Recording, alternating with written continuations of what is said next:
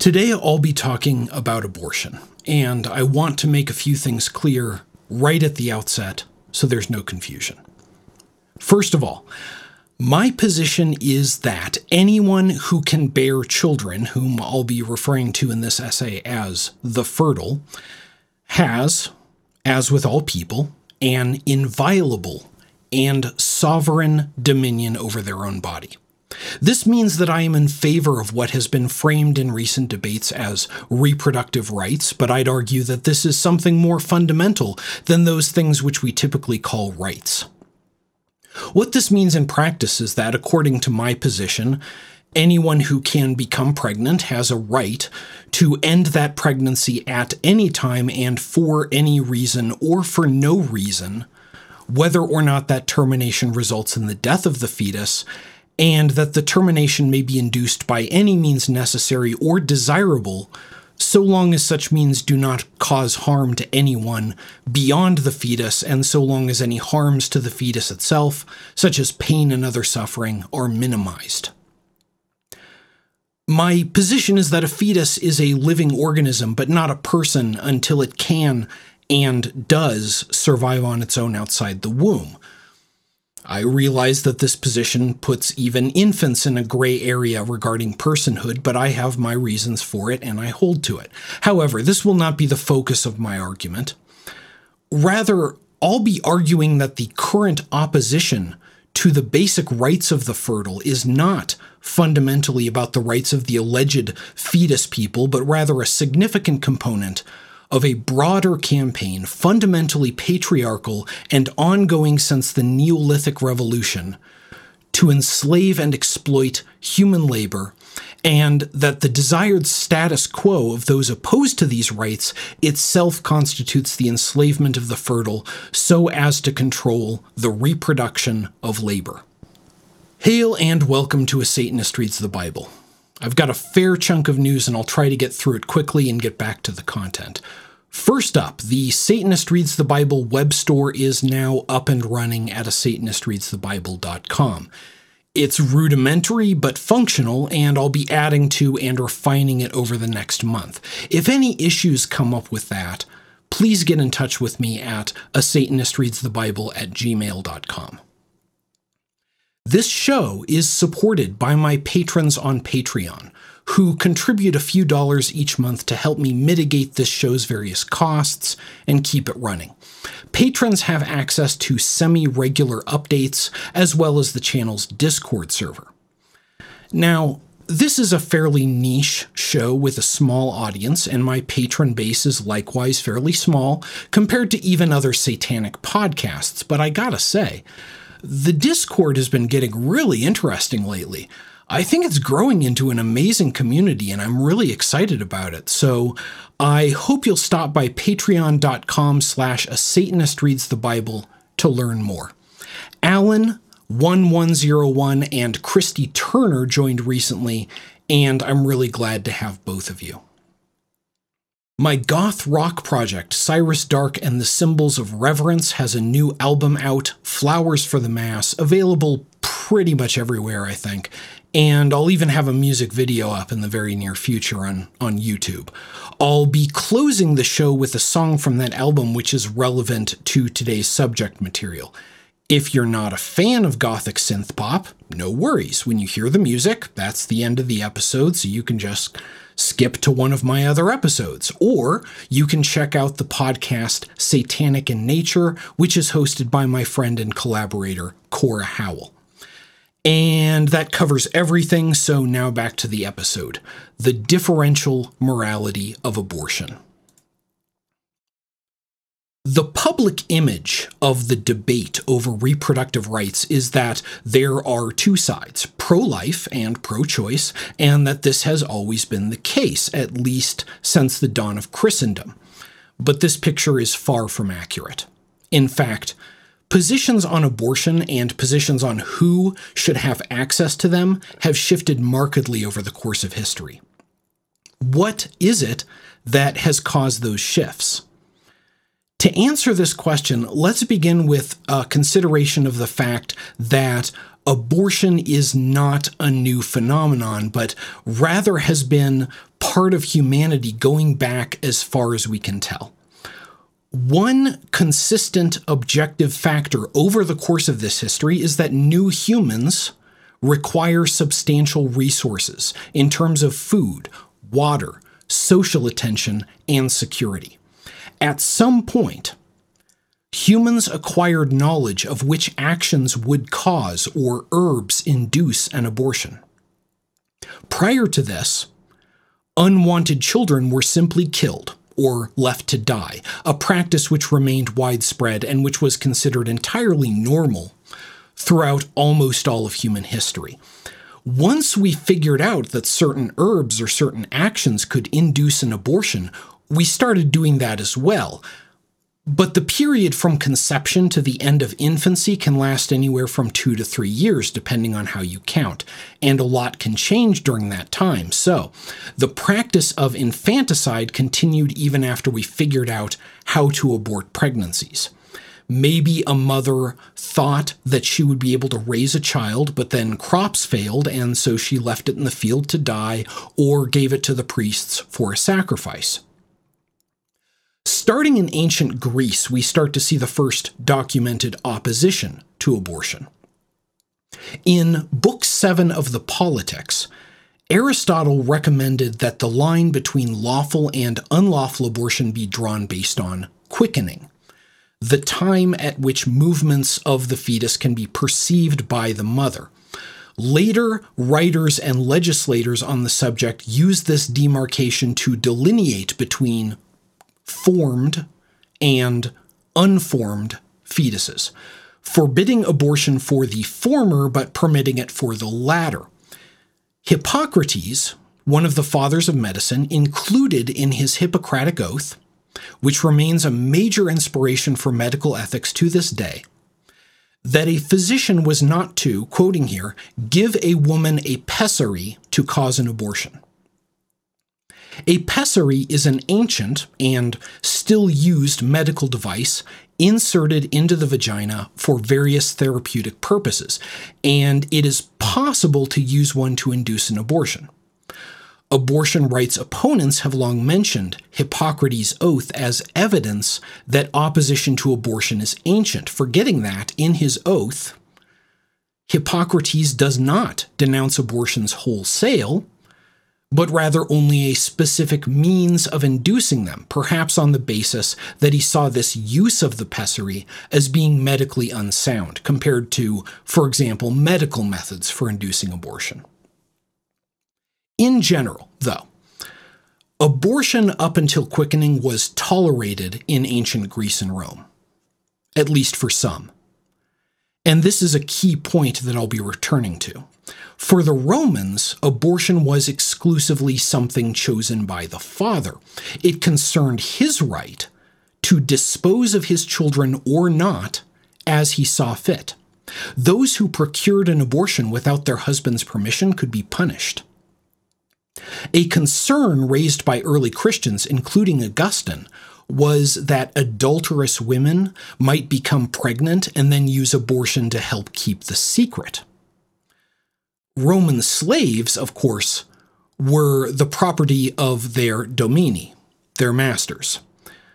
They could be freely raped and impregnated by the dominus or by other slaves at the command of their domini, or commanded or forced to abort any pregnancies resulting from the rapes. In this way, the dominus could, over the long term, produce more slaves if he could afford to keep them or limit their population if he didn't want more slaves than he could feed and control. In the first few centuries of Christianity, abortion was mostly condemned outright as murder at any stage of the pregnancy. But then a strange shift occurred around the time of the fall of the Roman Empire. Christian theologians returned to a sort of hybrid view that, while post quickening abortion was still murder, Pre quickening abortion was, at worst, a sin, but not equivalent to murder. Comparing this to the historical situation of Christianity, we notice an interesting parallel. As an emerging religion, Christianity would have benefited from birth based induction into its ranks. In other words, the growth of Christianity in the first few centuries may be explained in part by Christians having many children who were then raised as Christians. In his book, the Triumph of Christianity, Bible scholar Bart Ehrman disputes this, saying Christians were born and died at about the rate of others, despite elite Christian authors claiming that Christians never practiced abortion or infanticide. These claims have been shown to be propagandistic and cannot be accepted naively as factual. End of quote.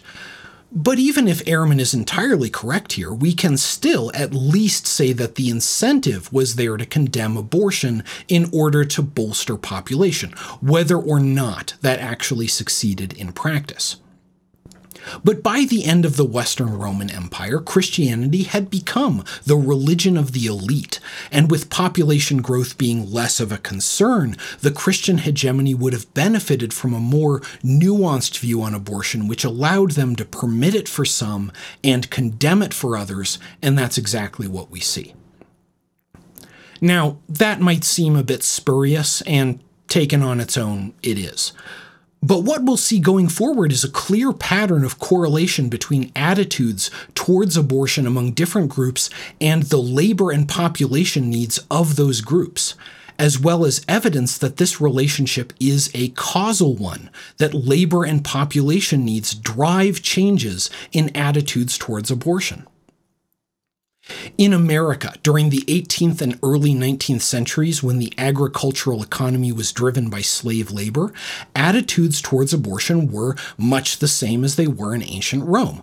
Legal, available, and permissible for the white elite slave owners who wanted to maintain a concentration of wealth and power forbidden for black slaves who could only be allowed to reproduce with their master's permission, and more typically were forced to reproduce or not at their master's command. Data suggest that the white elite made copious use of their abortion privileges, with various contemporaneous studies indicating that anywhere from a sixth to a full quarter of white pregnancies ended in abortion. But the 1807 Act prohibiting importation of slaves meant that, after the act was passed, new slaves could only be procured by breeding them, and this was done systematically, with female slaves described as breeders or breeding slaves, and selected for their ability to bear large numbers of children. After the abolition of slavery, which occurred contrary to popular belief, somewhat gradually over the course of the next century, we see a shift in attitudes towards abortion, which, again, parallels shifts in labor and population demands. What I'm saying is that whether a group approves of abortion for themselves or for any other group depends on whether it serves their interests for the population of those groups to increase or decrease. If your own group has concentrated wealth and power and doesn't want to spread it around too much, then, as we have seen historically, you will approve of abortion for your group. But if there's another population whose growth you want to control, Say, if you have dominion over a slave population and want to breed them to create more slaves, or if you have a plentiful source of cheap labor and want to keep it that way, then you might disapprove of abortion for them. This also serves to explain why the same group that most vehemently opposes reproductive rights, the American evangelical right, also opposes many measures aimed at helping new mothers and their infants. Taking as one of many possible examples the recent GOP vote against measures to make baby formula more available during a major shortage those raised in a favorable environment during early childhood are more likely to climb the social ladder. And this is exactly the demographic that the elite wants to limit so that they can keep the wealth concentrated. Conversely, those raised in unfavorable environments are more likely to end up poorly educated, and desperate. And that desperation is exactly the objective, because desperate people are easy to control and to exploit for their labor on the cheap. If my hypothesis is correct, we would expect to see those agencies with the greatest demand for cheap labor investing substantially in organizations opposed to reproductive rights. And what do the data show? That some of the largest contributors to anti abortion groups include Amazon, Walmart, and Coca Cola.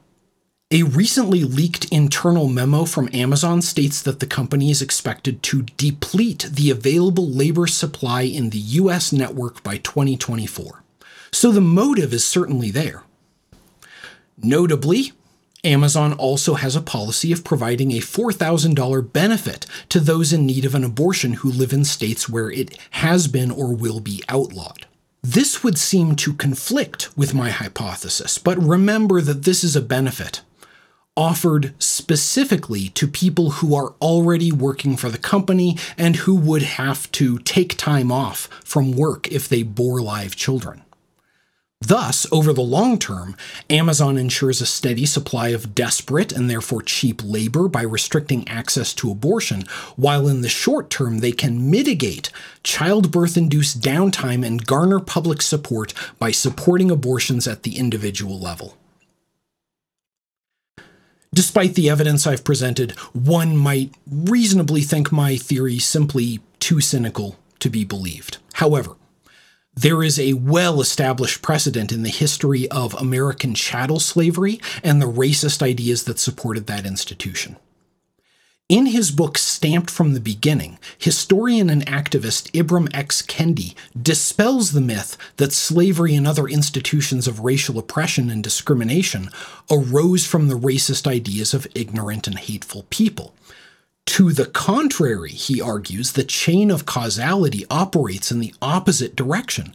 Racist ideas were promulgated in order to support those institutions which were established due to labor needs. So we see that for the hegemony with regards to the matter of labor, nothing is beyond the pale.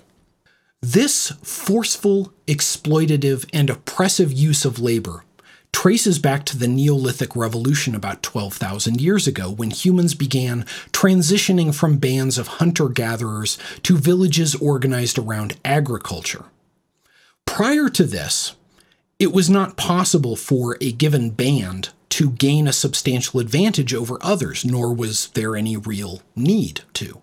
However, after the Neolithic Revolution, one could gain power from the land and use it to subjugate others in order to gain more power.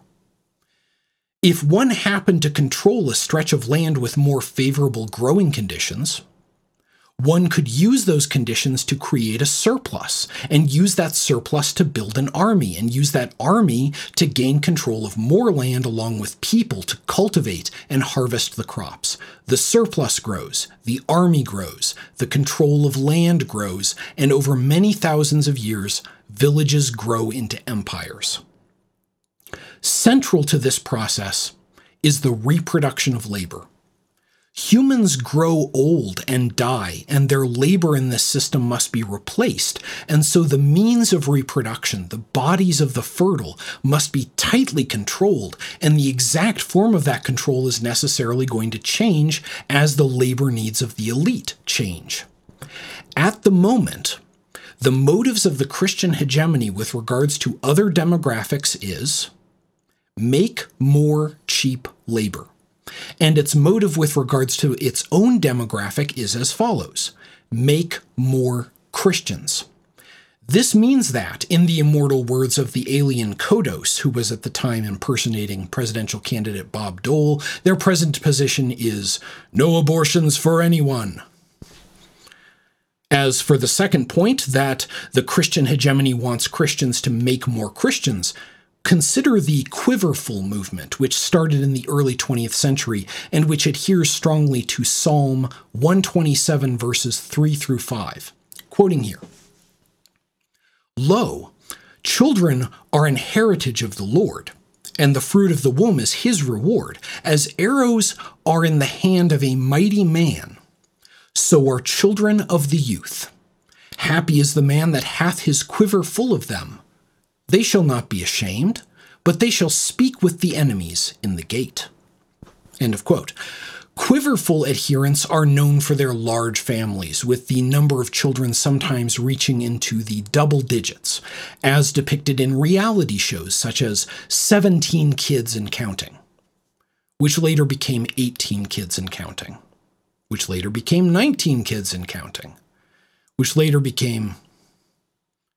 Actually, they canceled the show at that point when it came out that the eldest son was molesting some of his sisters. The underlying motive here is entirely explicit. More Christians means a bigger Christian army and more power and control. Remember, and this is something I've covered in several other episodes, such as On Lies. A central aspect of the current evangelical meta narrative is that American Christians are an embattled minority at war with secular culture and with outside forces such as Islam and so called cultural Marxism. In order to fight a war, you need soldiers, and the most reliable way to ensure a long term influx of soldiers is, as with slaves, to breed them. This was the case as well for Christians in the first few centuries of the religion. The religion needed to grow, and this goal would have been affected by the promotion of large Christian families and general Christian fecundity. When did we see the shift from abortions for some to no abortions for anyone. Exactly when we would expect, given my hypothesis. At the exact time that the American sexual revolution was heating up and the Christian hegemony began to see their dominance and way of life as being under threat. According to the excellent book Jesus and John Wayne by Kristen Kobes Du Mez, the Southern Baptist Convention approved of expanding access to abortion until at least 1971. In 1973, former Southern Baptist Convention President W.A. Criswell stated, quoting here, I have always felt that it was only after a child was born and had a life separate from its mother that it became an individual person, and it has always, therefore, seemed to me that what is best for the mother and for the future should be allowed. End of quote. At the time, Christian leaders still felt at least somewhat secure in the household dominance of the father and thus believed that abortion decisions would be primarily made by men. But as the feminist movement gained traction and women continued to fight for their emancipation, the patriarchs felt their power threatened and sought to take that choice off the table entirely. There's a direct involvement with this issue in the evolving Christo fascist state. Abortion, as a political issue, is often described as being a wedge issue. In other words, it's an issue that splits the voter base and pushes those on one side to vote a certain way. I've spoken to numerous conservative voters who abhor Donald Trump but who voted for him because of their perception of him as a pro life candidate. These are people who acknowledged his buffoonery, his racism, his sexism and misogyny, his stupidity, everything about him that made him not only an abominable political leader, but an abominable human being all around was ignored because they believed correctly, as it turns out, that he would succeed in regressing reproductive rights. Abortion is a particularly convenient wedge issue. Fetuses are ideal objects for moral concern because their personhood, such as it is believed to exist in the first place, is abstract and uncomplicated. A famous quote by Methodist pastor David Barnhart compares fetuses to several other categories of personal moral concern, such as the homeless. Caring for unhoused people is generally thought of as a moral good, but one can also excuse oneself from concrete action on this matter by citing the high potential for unhoused people to be addicted to drugs.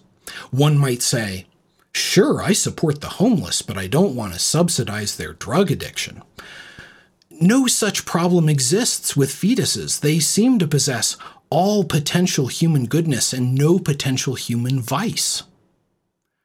You can love the unborn and advocate for them, Barnhart says, without substantially challenging your own wealth, power, or privilege, without reimagining social structures, apologizing, or making reparations to anyone. End of quote. Let's consider the general role of the state in all this.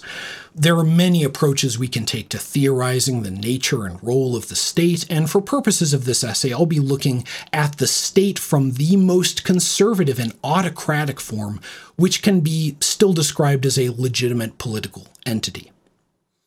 Fascist and Stalinist totalitarianism, to take a couple examples, are illegitimate because they do not even aim at the surface of the body politic, but rather the empowerment of the state itself. This is largely true of traditional monarchy as well, but it is at least possible to theorize a justification for this hierarchy of authority as being good for society in general.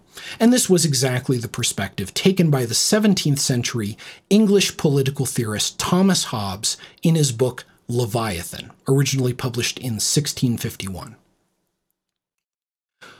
Hobbes wrote Leviathan during the English Civil War as a justification for the powers of monarchy. According to his argument, the life of humans in their natural state was, quoting, solitary, poor, nasty, brutish, and short, a war of all against all, end of quote. Hobbes was, of course, entirely wrong about the conditions of the state of nature. Human life prior to the Neolithic Revolution certainly must have been very difficult. But the human and proto human population nevertheless persisted over several million years, which would seem unlikely were Hobbes correct in his assessment. But let's put that aside for a moment. According to Hobbes, in order to escape the brutish state of nature, people entered into a social contract in which their individual freedoms were given up to a monarch who would enforce order, security, and justice. According to Hobbes' reasoning, the monarch was justified in any use of their power whatsoever, because even the worst tyrant was still better than the state of nature. However, in chapter 20, Hobbes states that slaves, uniquely among all people, were justified in all resistance to their masters, including lethal resistance. Even the most notorious authoritarian in the history of political philosophy found slavery just cause for violent rebellion against the throne. And what is dominion over another's body, if not slavery? Again, Hobbes is one of the most conservative and authoritarian political theorists in history. And even he would see the government of the United States as illegitimate as a result of its present course of action. Pick any legitimate political theory you want. Anything short of state totalitarianism, and you'll find yourself with the same position with regards to the, to the United States government it has, once again, enslaved a portion of its population and therefore delegitimated itself as a political institution. Let me be clear about this. I am not, in the context of this podcast, advocating for any violent or illegal action towards the state or its representatives. In this podcast, I am only making the purely descriptive claim that every legitimate political theorist in history would have advocated for such action under these circumstances. Do with that information what you will. This brings us to the Satanic Temple, the Satanist religious organization founded by Lucien Greaves and Malcolm Jarry in 2013, and presently the largest and most popular Satanist organization in the world. The Satanic Temple has gained particular notoriety in recent months for their public opposition to the draconian restrictions on reproductive rights that have been imposed by certain states following the dismantling of the federal Roe v. Wade protections. The temple describes itself as being the leading beacon of light in the battle for abortion access. That's direct quote. And has filed several lawsuits to challenge the restrictions, as well as having created a religious abortion ritual designed to circumvent those restrictions, about which more presently. I've noticed a significant uptick on my social media feeds in recent months of posts advocating for joining the temple or otherwise supporting them financially to aid in their efforts. I suggest that this is not a wise strategy for fighting this fight. Long term listeners to the show know that I have my disagreements with the temple, and I want to make it clear, as always, that none of those disagreements extend to individual members. However, the reality is that the Satanic Temple has neither a clear and coherent legal strategy nor the experience necessary for waging this war against legal restrictions on abortion and other reproductive rights. Let's look first at the Satanic Temple's abortion ritual, which they describe on their website's Reproductive Rights Campaign page. The general idea is that an abortion can be performed as a satanic religious ritual, circumventing legal restrictions on the basis of constitutional protections for religious liberty. The subpage describing the ritual uses as a header the false claim that, quoting, satanic abortions are protected by religious liberty laws. To confirm that this claim is indeed false, one not need even scroll down. A disclaimer is prominently displayed beneath the header, which reads, quoting, while legal precedent dictates that we have the right to practice our abortion ritual unimpeded by government restrictions, neither a violation of that right nor what the appropriate remedy is has yet to be recognized by the courts. Until the law is settled on this issue, any legal demand for a right to abortion services without government interference will likely result in litigation. The problem here is that abortion is not, in fact, a religious rite or ritual. The Satanic Temple's abortion ritual was invented ad hoc for the purpose of circumventing a law. There's clear legal precedent that one cannot invent a religion or a component of a religion for the purposes of circumventing existing laws. And that's clearly exactly what the Satanic Temple has done. Furthermore, even sincere religious beliefs do not provide carte blanche for any conceivable activity.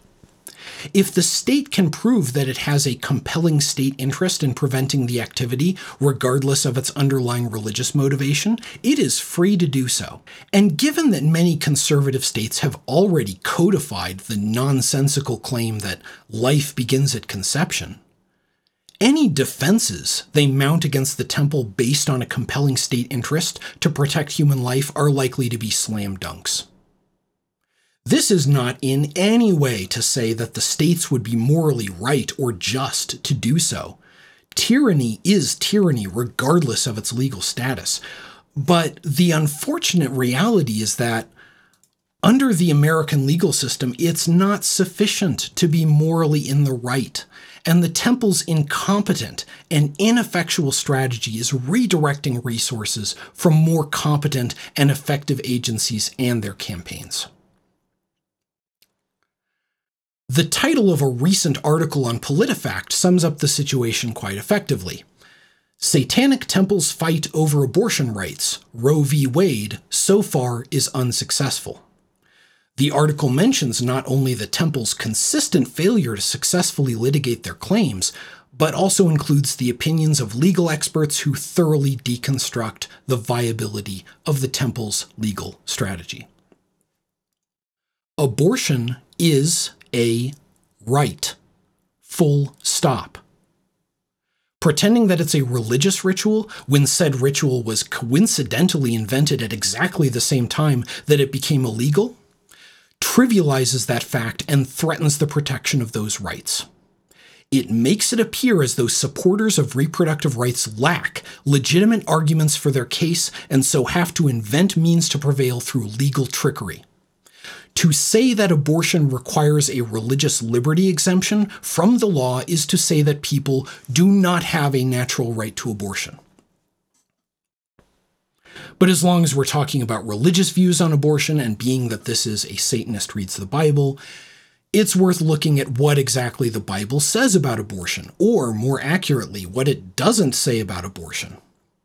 Remember, abortion was quite common in the ancient world, but despite the thoroughness of the Bible's legal code, which prescribes even the kinds of fabrics that one can wear, abortion is not mentioned a single time in the entire text.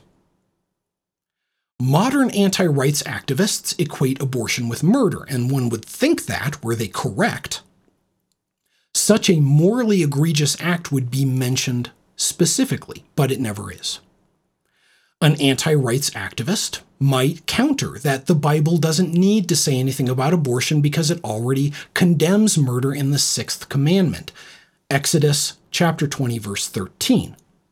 However, even if we put aside the passages that conflict with this commandment, such as Numbers chapter 31, verses 14 through 18, in which Moses commands his people to kill all of their prisoners of war, children included, sparing only the virgin women whom they take as sex slaves. It remains that the Bible is clear that fetuses do not have the status of full personhood. In Genesis chapter 2 verse 7, we see that it is breath which brings Adam to life and makes him a nephesh, a living being, which suggests that life begins not at conception but at birth. Additionally, Exodus chapter 21 verse 22 sets the punishment for accidentally causing a miscarriage as a fine while verse 14 of the same chapter mandates the death penalty for not only premeditated murder, but also for cursing at one's parents.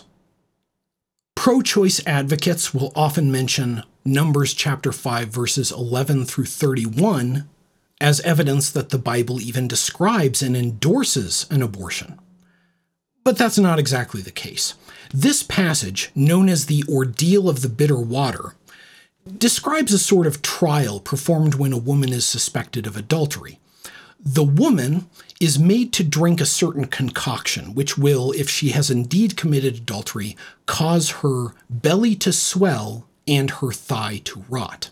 The Hebrew word for thigh is also used for loins, and in combination with the swelling of the belly and the context in which this is taking place, this suggests that the concoction induces an abortion. Indeed, some translations, such as the New International Version, assume that this is indeed the case and make that explicit in the text. The verse in that version reads May this water that brings a curse enter your body so that your abdomen swells or your womb miscarries. I agree that the text strongly implies that a forced abortion is taking place, but one cannot state that with certainty, and I think that the Committee on Bible Translation overreached in translating as they did. It's worth noting, however, that that's just my personal opinion, which can only be fairly considered in the context of the New International Version, having been translated by a team of over 100 scholars and my broad familiarity with Hebrew is far from qualifying me as any sort of scholar in the language. In any case, we have either that, the Bible makes absolutely no mention whatsoever of what would have been at the time a common practice, or that it mentions abortion exactly once by way of including it in a ritual. And so, unsurprisingly, we find that the claim that opposition to reproductive rights is a biblical position unconvincing. And that, as usual, the Bible is not being used here as an authentic source of ethical guidance, but rather as a cudgel to beat Christians into line and to fend off resistance to patriarchal oppression. And one might rightly ask if I'm going to be so critical of TST's campaign, what is it exactly that I suggest we do about it? In the short term, donating to reproductive advocacy groups like Planned Parenthood and getting out to vote for pro choice candidates at all levels of government is of paramount importance. If the Republican Party wins control of Congress this November, my prediction is that they will seek to ban abortion at the federal level. I have to admit that my faith in the institutions of democracy are rapidly waning but it remains that we must do what we can while we can. That's all for today. I have like three or four other episodes that are each about half written, so I'm confident I'll have at least one more episode for you in August and possibly more. A Satanist Reads the Bible is written, produced, edited, and scored by me, Todd Billsborough, with the support of my partner, my patrons, and my audience. Glad you could join me today. Always Satana.